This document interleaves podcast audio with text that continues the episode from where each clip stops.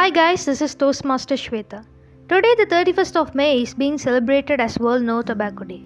This day is being celebrated to draw attention to the tobacco epidemic, including the preventable death and disease it causes.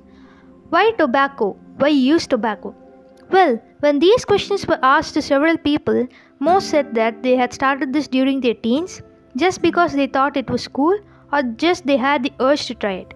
If you think smoking makes you cool, you're completely wrong. Go to the gym, work out, get on a healthy diet. That's cool. Nicotine isn't. Studies shows that the younger you are when you begin to smoke, the more likely you are to become addicted to nicotine. We all know what tobacco can do to our body. Well, it's very well explained with a picture on the product, isn't it? It's not only your body, this doesn't do a lot of good to the earth too, since the carelessness that we have while handling this has caused a lot of forest fires out there. We all know how much we lost during the 2019 Amazon wildfire, don't we? The world has been affected due to the COVID pandemic.